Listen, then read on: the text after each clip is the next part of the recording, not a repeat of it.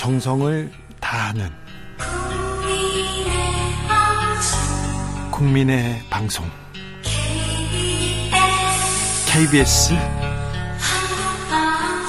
주진우 라이브.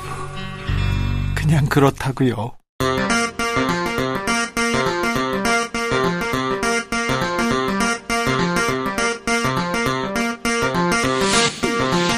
주진우 라이브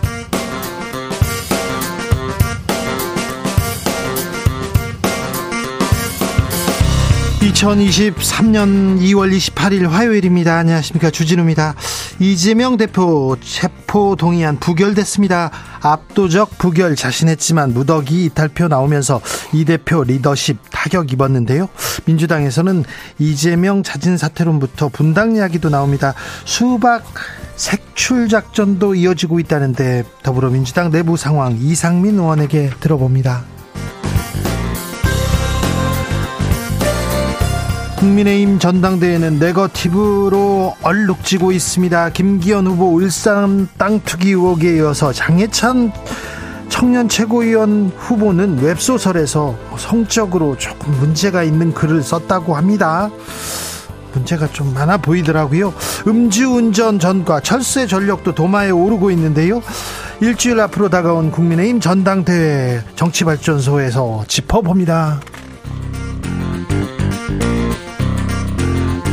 경찰국 신설 논란 그리고 총경 보복 인사 의혹으로 논란이 됐던 윤희근 경찰청장 최근에 국가수사본부장에 검사 출신 정순신 변호사 추천하면서 리더십 논란 휩싸였습니다. 검증도 제대로 못하고 사과도 제대로 안 합니다. 그래서 경찰 내부에서는 물러나라 이런 얘기도 나오고 있는데요. 자세한 이야기 류삼영 총경에 들어보겠습니다. 나비처럼 날아 벌처럼 쏜다. 여기는 주진우 라이브입니다. 오늘도 자중차에 겸손하고 진정성 있게 여러분과 함께 하겠습니다. 최근 한 커뮤니티에 올라온 글입니다. 짜장면 한 그릇 5만 5천 원. 이 제목의 글 화제가 됐는데요. 음, 짜장면 한 그릇이, 한 그릇이 지금 5만 5천 원까지 올랐어. 그런 건 아니고요. 한 시민이 결식 아동들 음식 아, 식당 오면 짜장면 그냥 줘라 하면서 5만 5천 원을 지불한 겁니다. 해당 식당에 이렇게 글이 써 있다고 합니다. 얘들아 그냥 옆집 아저씨 아줌마가 밥 한 끼 차려준다는 생각으로 가볍게 와서 먹자. 가게 들어와서 쭈뼛쭈뼛 눈치 보지 말고 뭐든 먹고 싶은 거 있으면 말해줘. 이렇게 적었다고 합니다. 참 따뜻하네요. 아, 따뜻한 짜장면입니다. 아, 참 이런 분들 많아요. 이런 분들 많습니다. 이런 따뜻한 분들이 있어서 이 세상이 따뜻해지지 않나 이런 생각해 봅니다. 아, 내가 아는 따뜻한 이야기들 좀 보내보겠습니다. 2월 마지막 날입니다. 아직은 추우니까요. 따뜻한 온기로 세상을 좀 데워보자고요. 샵9730 짧은 문자 50원 긴 문자는 100원이고요. 콩으로 보내시면 무료입니다. 그럼 주진우 라이브 시작하겠습니다.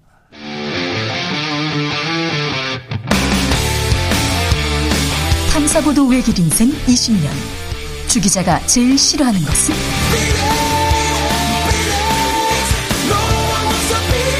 이 세상에서 비리와 부리가 사라지는 그날까지.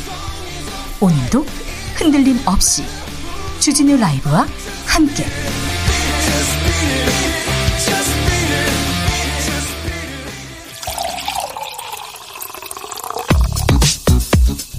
진짜 중요한 뉴스만 쭉 뽑아냈습니다. 주스. 정상근 기자 어서 오세요. 안녕하십니까.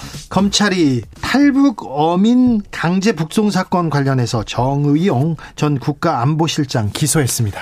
네, 검찰은 오늘 정의용 전 국가안보실장과 노영민 전 대통령 비서실장, 서훈 전 국가정보원장, 김현철 전 통일부 장관 등 문재인 정부 고위 인사들을 불구속 상태로 재판에 넘겼습니다. 어, 이들은 지난 2019년 동료 선원 16명을 살해한 것으로 지목된 이 탈북어민 2명이 귀순 의사를 밝혔음에도 강제로 북한에 돌려보내도록 관계기관 공무원들에게 의무 없는 일을 시킨 혐의를 받고 있습니다. 다만 문재인 전 대통령은 이러한 의사결정 과정에 관여하지 않았다고 보고 추가 수사나 조사 필요성은 없다고 판단했습니다. 문재인 정부 시절에는 여도 야도 다 고개를 끄덕였던 그런 대목인데 정권이 바뀌자 수사를 했고요. 기소했습니다. 재판에서 판단을 받아야 합니다. 아, 이재명 대표는 오늘 음, 입을 열었습니까? 네, 이재명 민주당 대표는 오늘 서울 은평구의 한 초등학교를 찾아가서 급식 노동자들과 간담회를 했습니다. 아, 이 자리에서 이재명 대표는 급식 노동자들의 환경이 매우 열악하다라면서 급식 노동자 10명 중 3명의 폐해 이상이 있다는데 이들이 처한 현실을 보여준다라고 말했습니다. 체포동의안, 뭐 거치 여부 이런 질문이 많이 나왔을 것 같은데요. 질문은 나왔지만 답은 하지 않았습니다. 예, 다만 이재명을 잡느냐 못 잡느냐보다 물가도 잡고 경제도 개선하고 사람들의 삶도 더, 삶도 더 낫게 만드는 문제에 관심을 가져달라라고만 말했습니다. 정순신 전 국가수사본부장 임명 관련해서 이거 검증 잘못됐다 이런 책임론 일입니다. 네, 국민의힘 조혜 원내대표도 오늘 KBS 라디오에 출연해서 이 부실한 검증 후 임기를 시작하기 전에 낙마했다는 것은 인사검증 기능에 중대한 구멍이 있다는 것이라며 책임져야 할 부분이 있으면 책임을 물어야 한다라고 밝혔습니다. 시민단체가 정순신 씨 고발했어요? 네, 어, 서민민생대책위원회가 정순신 변호사와 윤희근 경찰청장을 경찰에 고발했습니다. 이 정순신 변호사는 허위 공문서 작성, 위계에 의한 공무집행 방해 등의 혐의고요. 어, 윤희근 청장은 직권남용 권리행사 방해, 강요, 채용 절차법 위반 혐의입니다. 검찰 인사들이 인사 관련된 부분을 독점하고 있습니다. 검사가 기소 안 했으니까 죄 안 된다 생각이 있었지 않나 이런 생각도 해봅니다. 윤석열 대통령 어제 연세대학교에 가서 그런 얘기했는데요. 기득권 카르텔 깨야 된다 이렇게 얘기했는데 이 검사 기득권 이 인사 잘못한 이 기득권도 조금 문제가 있는 것 같습니다. 이것부터 깨야 될 것 같은데 음 수출이 잘 안 됩니다. 경제가 어렵다고 합니다. 지난달 세금이 7조 원이나 덜 거쳤다는 소식입니다. 네, 올해 1월 국세 수입이 지난해 같은 기간보다 7조 원 가까이 덜 거친 것으로 나타났습니다. 경기 악화와 부동산, 주식시장 침체에 지난해 1월 세수가 많았던 데 대한 기저 효과까지 겹친 결과라고 합니다. 어, 그래도 1월 기준으로는 역대 최대 폭의 감소입니다. 특히 부가가치세가 3조 7천억 원이나 줄었고요. 법인세가 7천억 원, 소득세는 8천억 원 각각 감소했습니다. 어, 교통세도 유류세 한시 인하에 따라 1천억 원 줄었고요. 이 증권거래세는 증권거래대금이 줄어서 4천억 원이 감소했습니다. 어, 그런데 주세만 천억 원이 늘었습니다. 어, 정부가 올해 세입 여건이 상당히 어려울 것으로 보고 있는 상황에서 연초부터 세수 상황이 좋지 않아서 이 세수 펑크 가능성이 제기되고 있습니다만 어, 정부는 올해 세수가 상저하고 흐름이어서 하반기에는 일부 나아질 것으로 봤습니다. 세계적 경제 위기 속에서도 그리고 코로나 위기 속에서도 우리 경제는 선방한다. 우리는 나아진다. 이런 소식을 계속 전했었는데 최, 최근에는 어, 세계 경제가 조금 나아지는데 우리는 어렵다는 얘기를 계속 전해야 됩니다. 아무래도 우리는 중국과의 관계 중요합니다. 외교 중요합니다. 그런데 중국과의 마찰 계속 커갑니다. 또 잡음이 생겼어요. 네, 어, 박진 주, 마오닝 중국 외교부 대변인이 오늘 이 대만 해협 유사시 한반도 안정을 유지해야 한다는 이 박진 외교부 장관의 발언에 대해 말 참견을 용납하지 않는다라는 의미의 사자성어 어, 부용치회라는 단어를 사용했습니다. 네. 예, 박진 전 장관, 박진 장관은 지난 22일 보도된 CNN 인터뷰에서 이 대만 문제와 관련해서 한국은 무력에 의한 일방적인 현 상태 변경에 반대한다라며 이 대만 해협에서 무슨 일이 벌어진다면 우리는 한반도 평화와 안정을 유지해야 한다라고 말했습니다. 있습니다. 어, 이를 두고 중국에서는 대만 유사시 한국이 모종의 행동을 할 수 있다는 의미로 받아들인 것으로 보이는데요. 네. 어, 중국 외교부 대변인 발언이 전해지자 한국 외교부도 이 중국 측의 진위를 파악하고 후속 대응 방향을 검토하느라 분주했다라는 언론 보도가 나오기도 했습니다. 외교적 수사라는 얘기가 있잖아요. 무슨 문제가 있는 말도 이렇게 문제가 없도록 하는 게 외교관의 어법인데 지금 박진 외교부 장관 얘기에 지금 중국이 매우 화가 났습니다. 아, 중국과의 관계는 한국 경제와 직결되는 문제에서 조심하고 또 조심하자 이런 얘기를 하는데 중국 관련해서는 얘기를 너무 함부로 하는 것 같습니다. 아, 윤석열 정부 사람들 말입니다. 아, 변수가 하나 더 있습니다. 우리 방산업체가 미국에 탄약을 수출한다고 합니다. 여기서 우크라이나 전쟁으로 이어질 거거든요. 네, 우리 방산기업이 미국 국방부와 탄약 수출 협상을 진행 중이라고 국방부가 확인했습니다. 어제 주한 우크라이나 대사가 한국 국방부 또는 방위사업청과 무기 도입 협의를 요청한 데 대한 국방부의 입장이 무엇이냐, 어, 이 질문에 대한 답변이었는데요. 어, 미국이 우크라이나 지원용으로 한국으로부터 탄약 수입을 타진하는 것으로 알려진 가운데 어, 실제 국산 살상용 무기가 우크라이나에 지원될 가능성이 높아졌습니다. 어, 그러나 국방부 대변인은 우크라이나에 살상 무기를 지원하지 않는다는 정부 방침에 변함이 없다라고 밝혔고요. 이 대통령실도 연합뉴스 측에 이 무기를 지원하지 않겠다는 입장이라면서 신중에 신중을 기할 문제라고 밝혔습니다. 우크라이나 대통령이 얼마 전에 한국이 무기를 줬으면 좋겠다 그런 계속 얘기를 했었는데 러시아는 뭐라고 합니까? 이 문제는 아니지만 러시아는 현지 시간으로 27일 그 우리 정부의 대러 수출 금지 품목 확대를 두고 매우 실망했다라는 입장을 밝혔습니다. 어, 러시아 외무부 대변인은 한국의 이번 조치는 미국이 이끄는 집단적 서방의 반 러시아 노선과 뇌괴를 같이 하고 의심의 여지 없이 이 손윗 동맹의 지시로 취해진 결정이라고 주장했습니다. 어, 러시아 외무부는 한국의 비우호적 행동은 종합적 양자 관계뿐 아니라 한반도 문제 해결 분야 양국 공조의 질에도 반영될 것이다라고 주장했습니다. 우리는 북한과의 관계가 가장 중요하기 때문에 북한과의 평화를 지키는 게 가장 중요하기 때문에 러시아 그리고 중국과의 관계도 잘 잘 이렇게 유지해야 됩니다. 미국과 가까운 거 좋습니다. 훈련하는 거 좋아요. 그런데 미국과 가까워지는 것 가 더불어서 중국과의 관계 및 러시아와의 관계도 좀 신경을 써야 되는데 이스라엘 외교에서 좀 배웠으면 좋겠습니다. 좀 실리 외교에서 배워야 되는데 걱정입니다. 아, 윤석열 정부 연일 은행 압박하고 있습니다. 이자 올려라, 이자 내려라, 뭐 얘기를 계속 하는데 오히려 예대 금리 차는 커지고 있어요. 네, 한국은행 금리 인상에 따라 시중은행의 금리도 함께 올라가고 있었는데요. 네. 이 대출 금리 부담이 커지자 윤석열 대통령을 비롯해 정부가 최근 은행권을 압박해 왔습니다. 네. 어, 그러자 대출 금리가 점점 줄고 있는데요.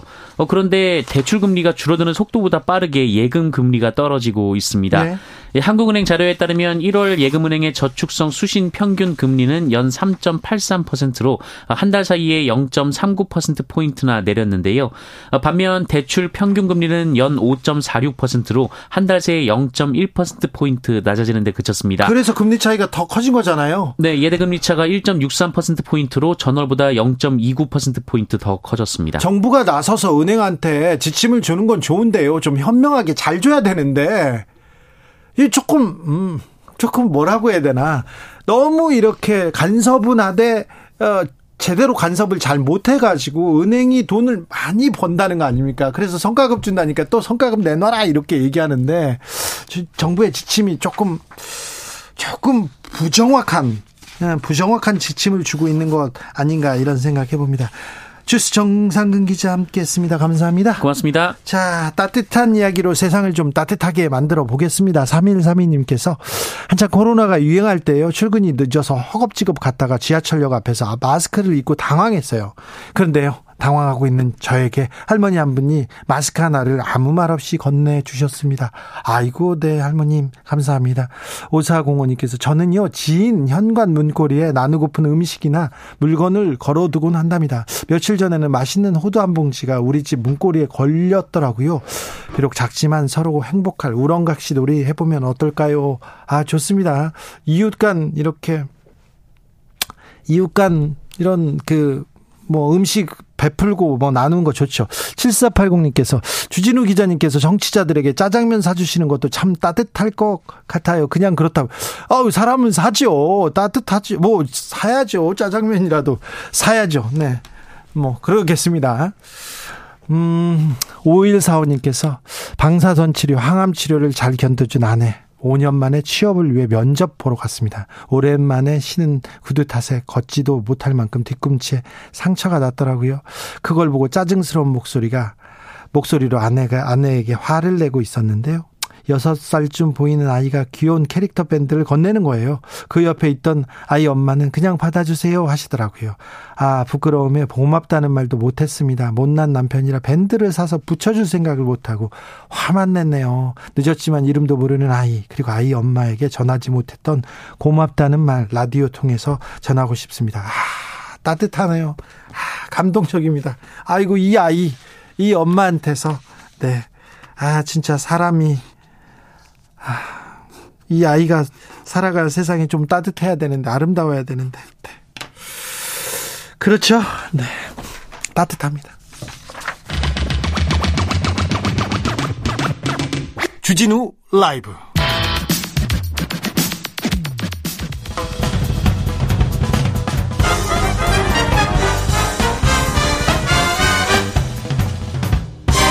훅 인터뷰. 검사 출신을 경찰 수사의 총괄 지휘자 자리에 국수본부장에 임명했다가 하루 만에 낙마 낙마됐습니다. 그래서요 이 국수본장을 임명했던 경찰청장 뭐 했냐 이렇게 지금 조직에서 아, 계속 말이 나오고 있습니다. 어디서부터 잘못됐을까요? 경찰국 설치 반발하는 회의를 주도했다가 중징계 받은 류삼명 총경과 이야기 나눠보겠습니다. 총경님 안녕하세요. 안녕하십니까 유삼영입니다. 네, 안녕하지는 못하시죠? 그래도 안녕합니다. 네, 네. 안녕하고 싶습니다. 지금 징계 받으셨죠? 예, 정직 3월.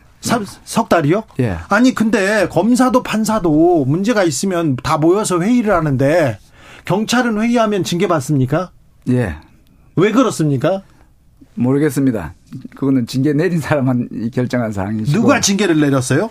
형식적으로는 그 윤희건 경찰청장님께서 내렸죠. 지난번에 방송 나와가지고 이거 징계하면 안 된다 이러면 경찰을 경찰 이러면 안 된다고 얘기하셔가지고 또 추가 징계 받을 거라는 얘기 뉴스에서 읽었는데 예, 보복 인사 말씀하셨습니다. 예. 지난번 경찰서장 회의에 참석한 사람들에 대해서 7월 작년 7월에 징계를 해서 아니, 감찰 조사 끝에 네. 저만 징계하기로 하고 나머지 54명에 대해서는 이제 불문에 거치기로 했었는데. 네?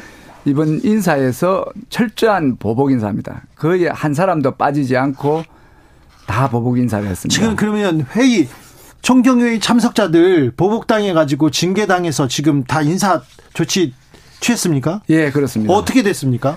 그, 그, 스물 몇 명은, 네. 스물일곱 명은 경정 자리에 갔고, 총경인데 경정 자료로 그럼 강등됐습니까? 계급은 그대로인데 보직을, 직위를 이제 그 한 단계 낮은, 경정 자료로 보내버렸어요. 예. 그리고요. 그리고 또 6개월도 안 된 사람을 이렇게 서, 경찰서장 한 지 6개월도 안 된 사람을 타 시도에 이제 교육기관에 과장으로 보내고 어떤 사람은 계장으로 보내고 어떤 사람 팀장으로 보내고 심지어는 경감이었던 자리에 보내기도 했습니다. 아, 그래요? 예. 아, 그, 그, 그래도 되는 겁니까? 그거는 근거가 없는 거죠. 명백하게 위법한 겁니다. 회의에 참석했다고 이렇게 징계를 내립니까? 예, 그렇습니다. 회의에 참석했다고 내린 징계는 아니고 예. 우연히 그리 됐다고 세평가 뭐 여러 가지를 종합해서 했다고 하시는데 어 누가 봐도 객관적으로 우리 13만 경찰들이 13만 2천 경찰들이 볼 때는 이거는 보복 인사일 가능성이 상- 거의 많다. 이렇게. 어, 국민들이 봐도 그러네요. 이거 보복이네. 이렇게 얘기하는데 이거, 이거 블랙리스트 아닙니까? 맞습니다. 이게 경찰판 블랙리스트라고들 이야기합니다. 네.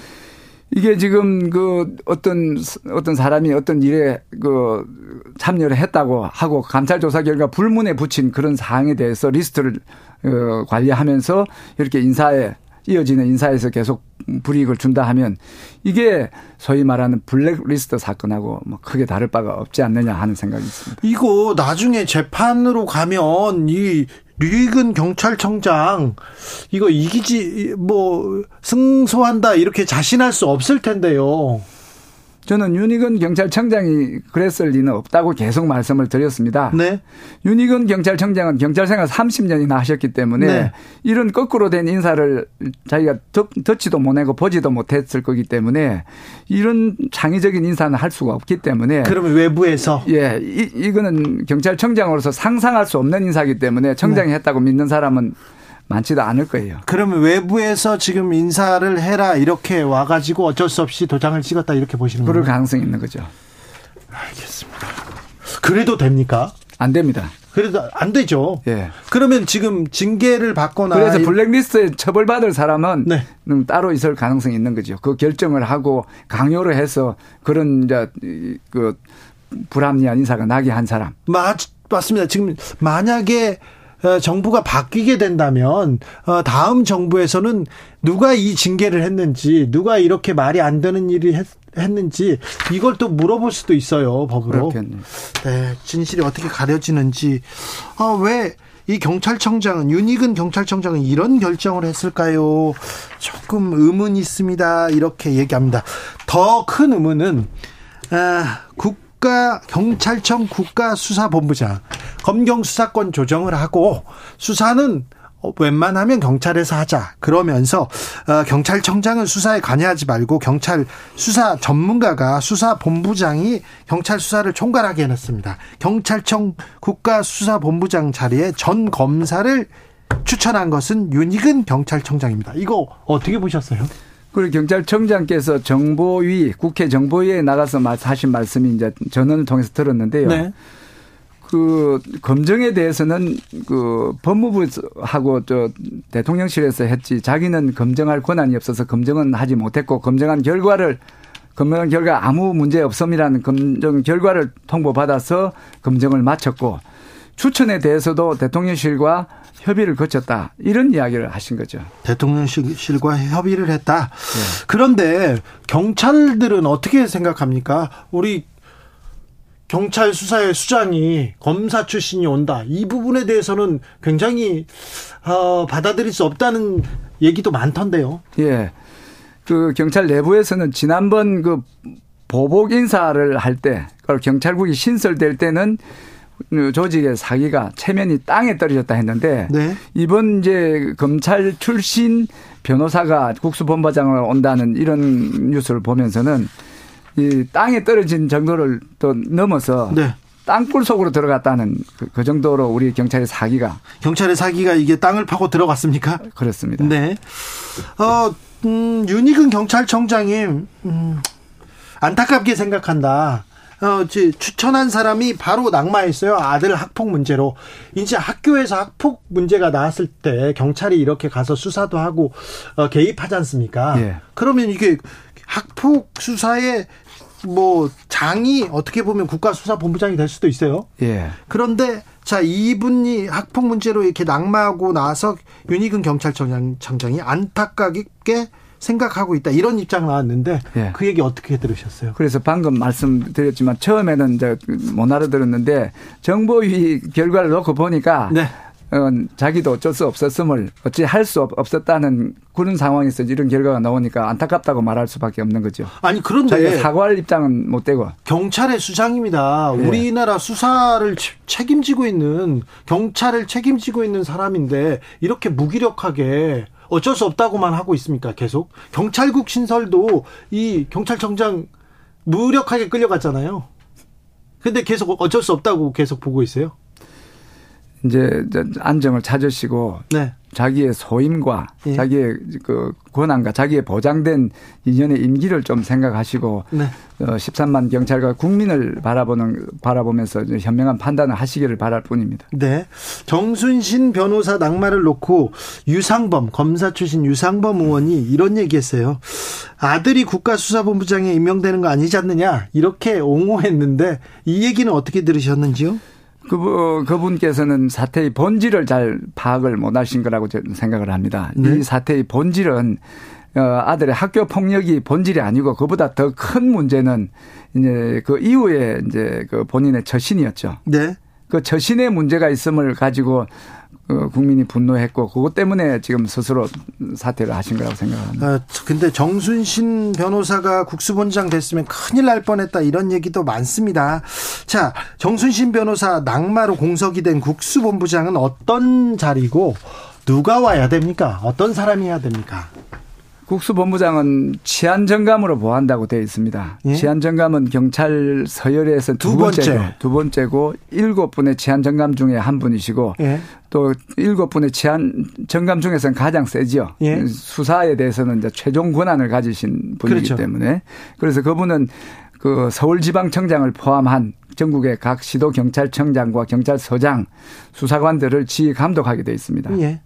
그리고 그 그 국가수사본부장은 원칙적으로 그 치안정감으로 보한다는 이야기는 치안감을 성진시키거나 치안정감에서 전보시켜서 조직 내부에서 뽑는 걸 원칙으로 하고 필요한 경우에 외부에서 공모가 필요한 경우에는 변호사 자격을 가졌거나 그 10년 이상의 경찰 수사지 아, 수사 경력이 있는 사람 중에서 어, 뽑을 수 있다. 이래 된 거예요. 예? 그러니까 기본적으로 원칙적으로는 이 경찰 중에서 뽑는 걸 원칙으로 하고 예외적으로 이제 외부의 공모를 거치게 돼 있는데 이 공모 절차가 시작되기 전에 이미 소문은 언론을 통해서 흘러나오는 네. 소문, 검찰에서 흘러나오는 소문은 검찰이 올 것이라고 보도가 소문이- 나왔었어요. 예, 보도가 나왔습니다. 네. 자, 근데 검찰이 경찰 수사에 사령탑이 되면 어떤 문제가 발생합니까? 우려하는 점이 어떤 부분입니까? 이 수사를 하는 경찰과 기소를 하는 검찰 검, 검찰과 재판하는 법원을 나눠둔 거는 각 단계에서 혹시 1번 단계에서 수사 단계에서 인- 인권이 침해되면 기소 단계에서 그걸 가려서 이제 그 바르고 또 기소 단계에서 문제가 있으면 재판 단계에서 가려야 되는데 아, 그 바로야 되는데 이 검찰과 경찰이 하나가 되는 그런 느낌이죠. 수사와 기소가 하나가 돼 버린단 말이죠. 그리 되면 국민의 인권을 침해해도 그걸 구제할 단계가 줄어버리는 겁니다. 네네. 그래서 국민의 인권 보호하는 데 문제가 생기는 거예요. 경찰 뭐 순혈주의 이렇게 뭐 순혈주의를 언제까지만 주장할 것이냐 이런 이런 반론도 있어요. 예. 그런데 그 반론에는 뭐라고 하시겠습니까? 아니 경찰이 경찰 일을 경찰 경험한 사람이 경찰 일을 가장 잘 알고 네. 검찰은 검찰 경험 있는 사람 우리가 그럼 그러면 검찰 그 변호사 자격을 가진 경찰 중에 그러면 검사장에 응모하거나 하면 경, 그 임- 임명해 주겠습니까? 그렇죠. 그러니까 왜 경찰만 순혈주의 이야기를 하는 거예요? 예. 검찰이나 법원은 순혈주의 이야기 없습니까? 다른 공무원 없습니까? 똑같고. 네. 그 검, 그 순혈주의라 해서 이제 문제가 된다 하면 다른 그 직역을 뽑을 수 있으면 판사 출신 변호사도 좋고 인권 변호사 출신도 좋고 교, 교수 출신도 네. 좋은데 검찰은 안 된다는 겁니다. 네. 왜안 되는가 하면 검찰은 그 검사 동일체의 원칙과 이, 이 뭡니까 또 이렇게 기수주의 이런 것 때문에 검사 한 사람이 오는 것이 아니고 검찰 전체가 오는 느낌이 들기 네. 때문에 그게 안 된다는 거죠. 맞아요, 맞아요. 검사 동일체라는 게 있어요. 그런데요, 아, 정순신 후임으로 다시 검찰 출신을 이렇게 임명하면 어떻게 합니까? 근데 경찰에서 왜 정순신 전 검사가 오는 거에 대해서 별, 어, 반론이나 비판이나 이런 게 없었습니까?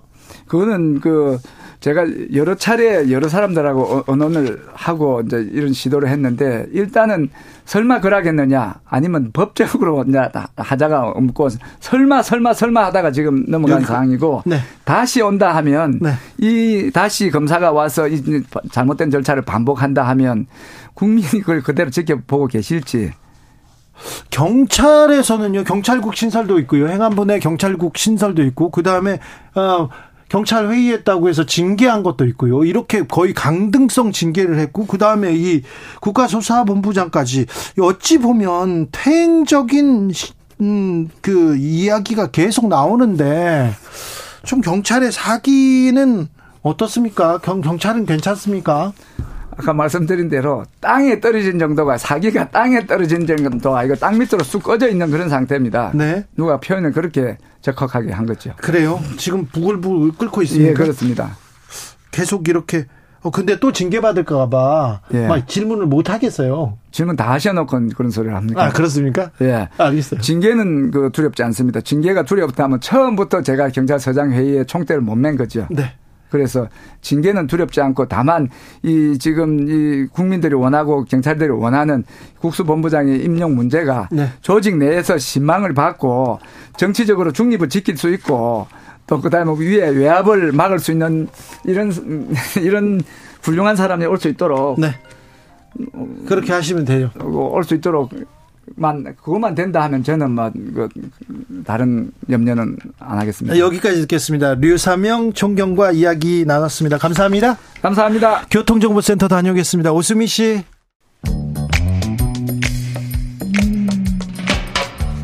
오늘의 정치권 상황 깔끔하게 정리해드립니다. 여당 여당 크로스 최가박과 함께 최가박당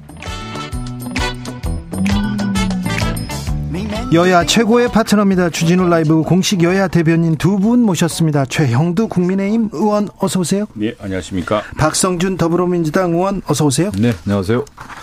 최형두 의원님 어제 갑니까 봅니까? 저는 같이 찍었죠. 네. 박성준 의원님 갑니까 봅니까? 정확하게 보죠, 정확하게. 네. 아, 이렇게 물어보는 것조차 좀 폭력적인데요. 아니, 비밀 투표인데 왜 물어봅니까? 죄송합니다. 죄송합니다. 그런데요. 어, 체포 동의안 압도적으로 부결될 것이다 이렇게 생각했는데 찬성표가 더 많이 나왔어요. 어찌 보셨습니까? 그 일단 그 찬성 139, 반대 138 나왔을 때 박성준 의원님 어떤 생각들 드나요? 저도 사실 놀랐어요. 어제 이렇게 숫자가 쓰여 있더라고요. 이제 제가 이제 당 대표님 뒤에 있어요. 당 대표님 뒤에 있고 이제 지도부들은 그 앞에 이제 맨 뒤에 이렇게 같이 앉아 있는데 대변인이니까 같이 앉아 있는데 139하고 138이 써 있더라고요. 왜? 그래서 저는 저는 처음에 숫자가 158을 잘못 적었나. 예. 그 정도로 이제 제가 놀란 거죠. 예. 어, 그랬더니 138이 이제 부로 나왔고 139가 가로 나왔는데 좀 충격적이었죠. 왜 그러냐면 그동안에는 의원총회라든가 모든 회의에서 어, 윤석열 정권의 과도한 수사, 무리한 수사, 기획수사, 편파 수사에 대해서 한결같이 목소리를 냈고요. 그리고 당 대표와 함께 이 난관을 뚫어야 된다. 같은 목소리를 냈기 때문에 저는 어, 상당히 압도적으로 부결이 나올 거라고 저도 생각을 하고 있었는데 그 표결 결과에 대해서 상당히 좀 놀랐고 네. 어, 많이 놀랬죠, 뭐 다들. 예. 네. 제가 어찌, 이제 가를 찍은 이유는 우리 박승현 의원 같이 훌륭한 의원님들이 이 체포동의안 논란에 휘말리지 말고 국정에 집중하실 수 있도록 이건 저 우리 사실 이재명 대표가 국회 이런 걸 갖고 오면 안 되죠. 그냥 권성동 의원처럼 스스로 걸어가서 어 구속 적부심 뭡니까 그게 저저 실질심사 실질심사 실질심사 받으면 되거든요. 그렇게 당당하게 말씀하시면 요즘 법원이 어떤 법원입니까? 아무나 구속 안 시킵니다. 그리고 더구나 야당 대표고 또 당당하게 뭐제 이야기하셨듯이 뭐 그것도 앞뒤 좀 안 맞는 이야기 많습니다만 그렇게 이야기하면은 그 뭐 재판 이런 걸 다 불구속을 가급적 원칙으로 하려고 하고 있기 때문에 이 법원이 또 어떤 법원입니까? 아직도 문재인 대통령이 임명했던 그 김명수 대법원 시절의 법원입니다. 그래서 그렇게 했으면은 어 이랬을 텐데 지금 뭐 민주당 의원님들이 같은 당으로서 어떤 같이 좀 뭐 보호해줘야 된다, 지켜줘야 한다는 심리가 있었겠지만 그래도 그 중에 한 30여 분 가까이 되는 분들이 좀 그 어려운 과정에서 그 무서운 압력을 뚫고서 이렇게 자유 의사를 어, 비밀 투표 형식으로 보여준 이유는 아 이건 좀 가하다. 이건 우리 민주당이나 국회가 이러지 않아도 될 일을 왜 당 대표가 이렇게 무리하게 하나라는 그런 고민의 산물로 보입니다. 정치는 자기 자신의 행동에 대한 책임을 지는 거 아니겠습니까? 네. 그리고 이제 우리 의원총회에서 총의를 모았거든요. 이제 부결을 하자라고 하는 총의를 모았는데 어, 지금 봐서는 가결표가 139표가 나왔는데 국민의힘이 114표, 정의당이 6표, 무소속이 한 2표 정도. 그러면 30여 표 예, 이탈입니다. 아니 아닙니다. 가결 가결로만 봤을 때. 그러니까 네. 기권과 무효표가 한 20, 20표가 나왔는데 네. 가결표는 한 17표 정도가 예. 민주당에서 넘어간 것으로 이제 보인단 말이에요. 그러면 예.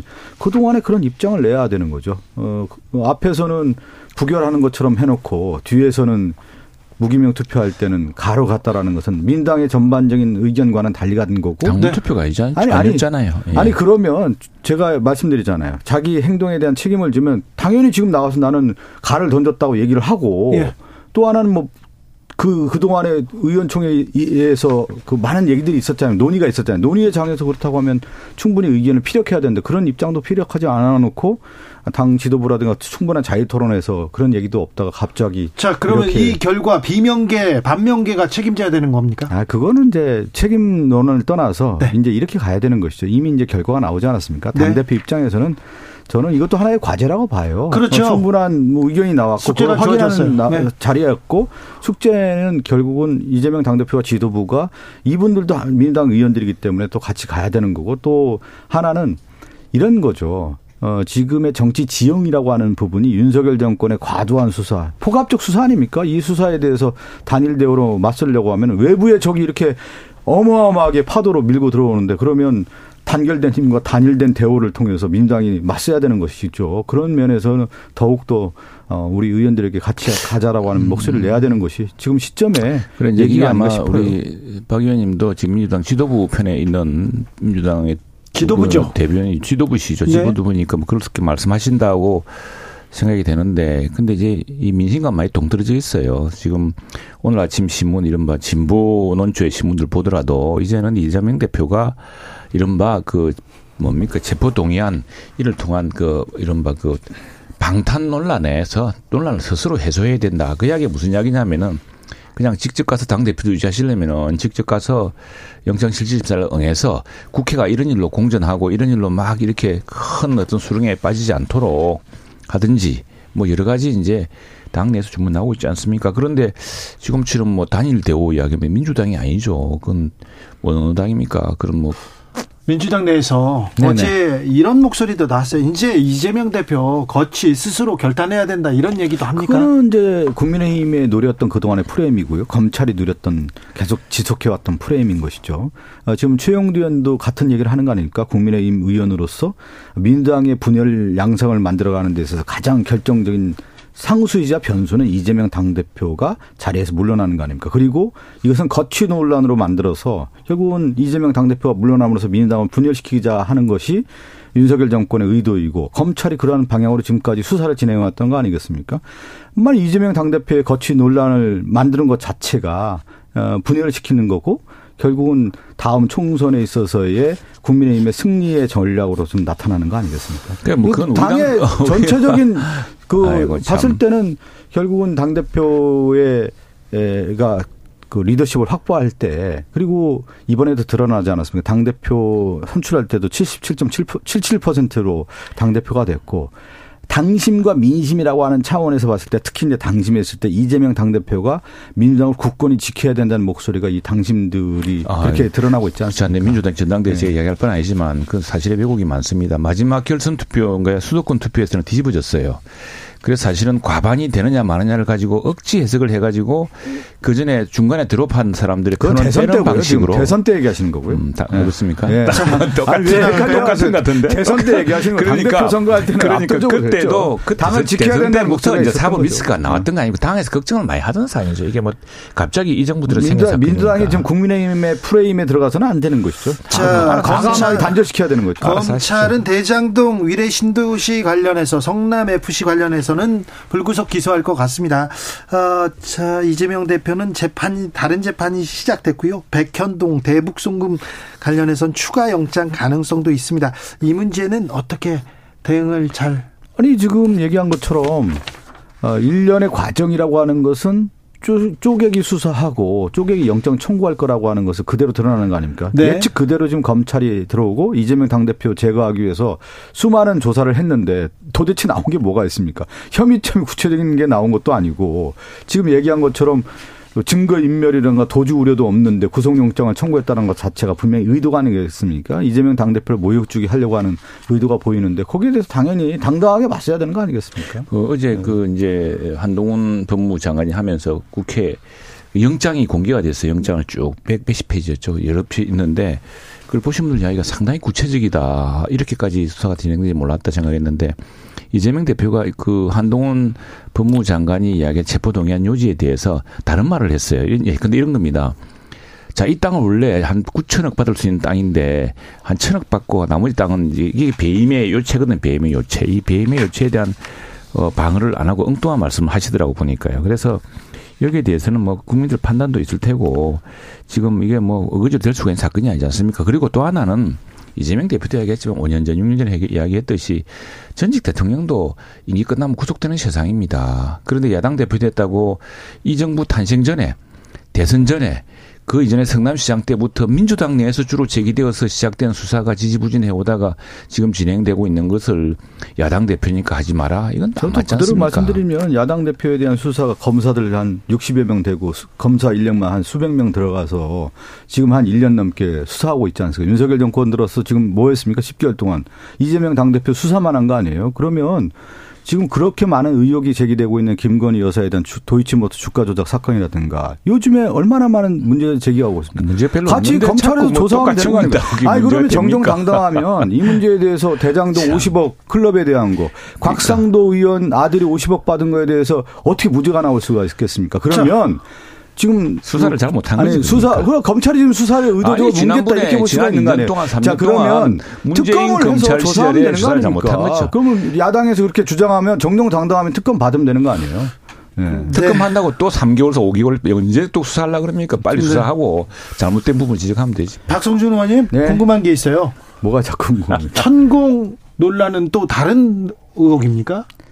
전공 논란은 지금 이제 계속 나오는 거죠. 네. 어, 뭐, 그 당시. 오늘 관저 의혹이라든가 지금 네. 봤을 때는 그 천공과 가까운 사람들이 이제 언론 보도에 나온 거 아니에요? 이제 메시지를 수고받은 내용이 이제 언론 보도가 나오면서 천공이 이제 국정 개입한 의혹이 지금 나온 거 아니겠습니까? 그 부분에 대해서 의혹 제기를 한 거고요.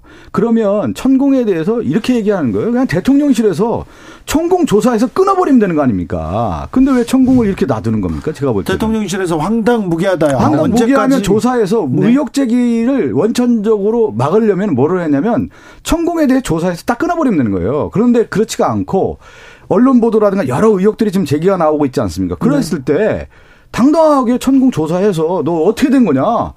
그래서 그, 그 관계자들 인터뷰하고 천공에 대해서 조사를 끝내버리면 되는 걸 가지고 왜 뭐 의혹을 계속 대통령실에 민주당 주장이 워낙 황당하고 때때로 근거도 없이 청담동 사건이 뭐 지금 거짓말로 드러나는 사건이 한두 개입니까?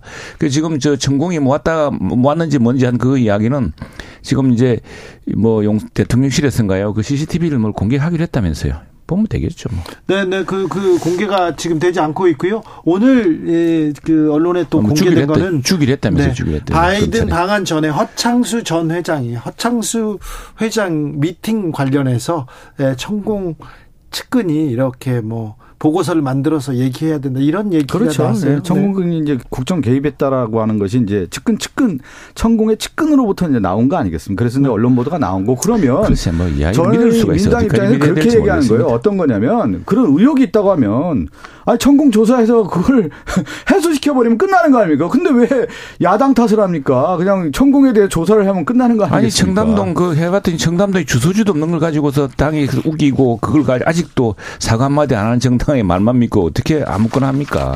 자, 저 네. 대통령실에서는 황당 무계하다 이렇게 황당무계하죠. 얘기하고 있습니다. 아무튼 천공 얘기가 계속 나오는 게 대통령한테는 별로 좋을 게 없고 부담만 되기 때문에 이, 이 시점에서 저는 그렇게 생각해요. 국민의힘도 그렇게 만약에 주장을 한다고 하면은 의혹 해소해서 딱 깔끔하게 가는 게 좋은 거아닙니 민주당 말이죠. 믿을 네. 만한 신빙성 이사지 최근에 하는 건 전부 헛방이에요. 무슨 청담동에서 뭐 첼리스트 운운하더니 그 사과 한 번 했습니까?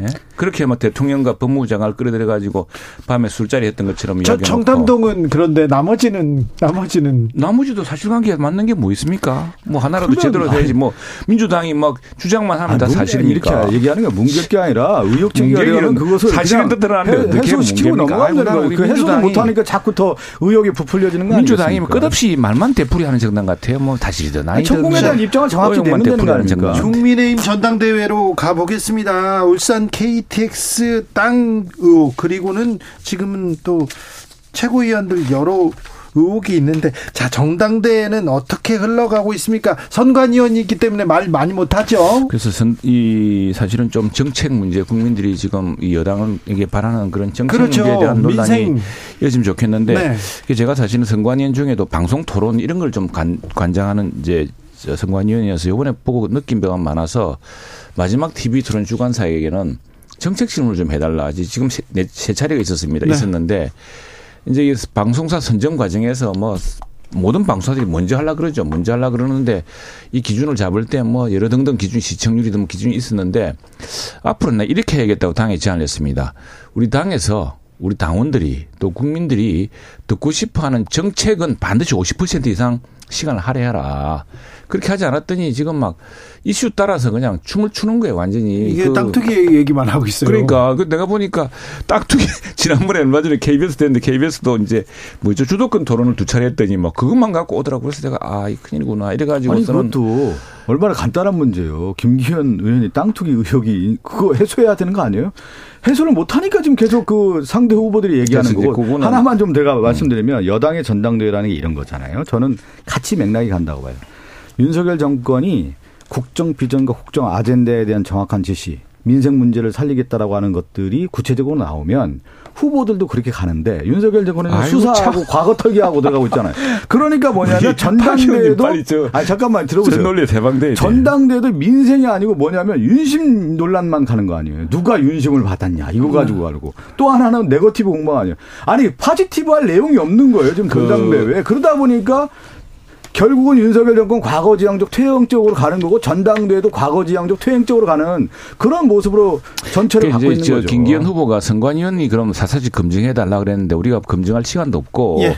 그래 다만 이제 이거 하나는 물어봤어요. 그 재산 등 공개가 곧 있거든요. 재산 예. 공개 우리 저 박의님하고 저도 다 이제 3월 말에 다 공개가 될 텐데 거기 보면 땅에 대해서는 공시지가가 나옵니다. 이 공시지가는 자기가 쓸 수 있는 게 아니에요. 공시지가는 찍혀 나옵니다. 네네. 그 땅의 필지라든가 뭘 해가지고 그리고 공시지가를 밝혀라. 밝혀라. 지난번에 어, 지난번에 기자회견을 통해서 밝혔어요, 그 땅이. 그런데 그게 민주당의 일부 의원이 이야기했듯이 뭐 몇천 배 한 것도 아니고요. 지금도 땅값이 평당 뭐 아주 그 미미한 수준의 땅을 가지고. 지난번에 말씀 아니, 그러니까 공시지가가. 아니, 제가 말씀드릴게요. 공시지가 거짓말을 합니까, 그래? 아니, 아이고, 국회의원이 3만 5천 평 땅을 사지를 않아요. 변호사 시설을 샀다는 거 아니에요. 그러면 국회의원 출마하기 전에 이 땅 처분합니다. 대부분. 근데 그리고 그 땅을 소유한 땅에 JTX가 지나간다라는 거 아니에요. 노선 변경에 대한 의혹이 있는 거 아닙니까? 그걸 그 이제 아니, 잠깐 민주당. 울산시장 때 아니, 잠깐 들어보세요. 뭘또 그, 제 얘기 듣고 얘기하세요.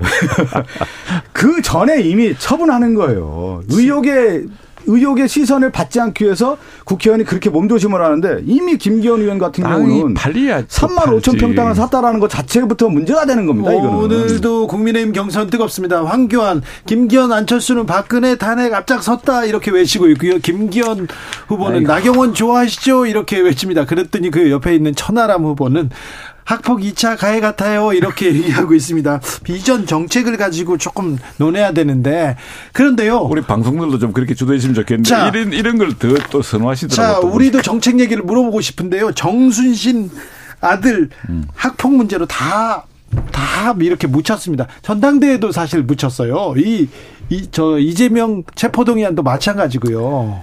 이거는 제가 먼저 얘기할게요. 정순신 예. 음, 이제 전 검사죠. 국가보훈장 임명에 대해서. 예. 어, 우리가 얘기할 때 경력 조회라든가 이 사람의 이제 과거 전력 조회를 다 하지 않습니까? 그래서 실질적으로 검증을 하게 되는데 이미 검사들이 다 알고 있었다는 거예요. 2018년도에 이 사건이 워낙 유명해 가지고 네. 다 알고 있었는데 이건 뭐냐면 그냥 뭉개고 간 거예요. 한동훈 장관은 관련 사건 몰랐다 이렇게 아, 얘기했어요. 제가 들어보니까 워낙 유명한 사건이었다는 거예요. KBS 보도도 나오고 네.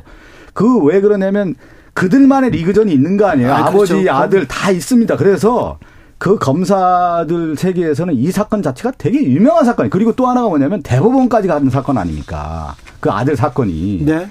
그래서 오랫동안 지속이 됐고 이슈가 돼가지고 모르는 검사들이 거의 없었다는 겁니다. 그 당시에. 그런데 이 사실을 알고도 검사를 임명했다는 것 자체가, 아 국가수사본부장 임명했다는 것 자체가 민심을 저버린 것이죠. 제가 볼 때는.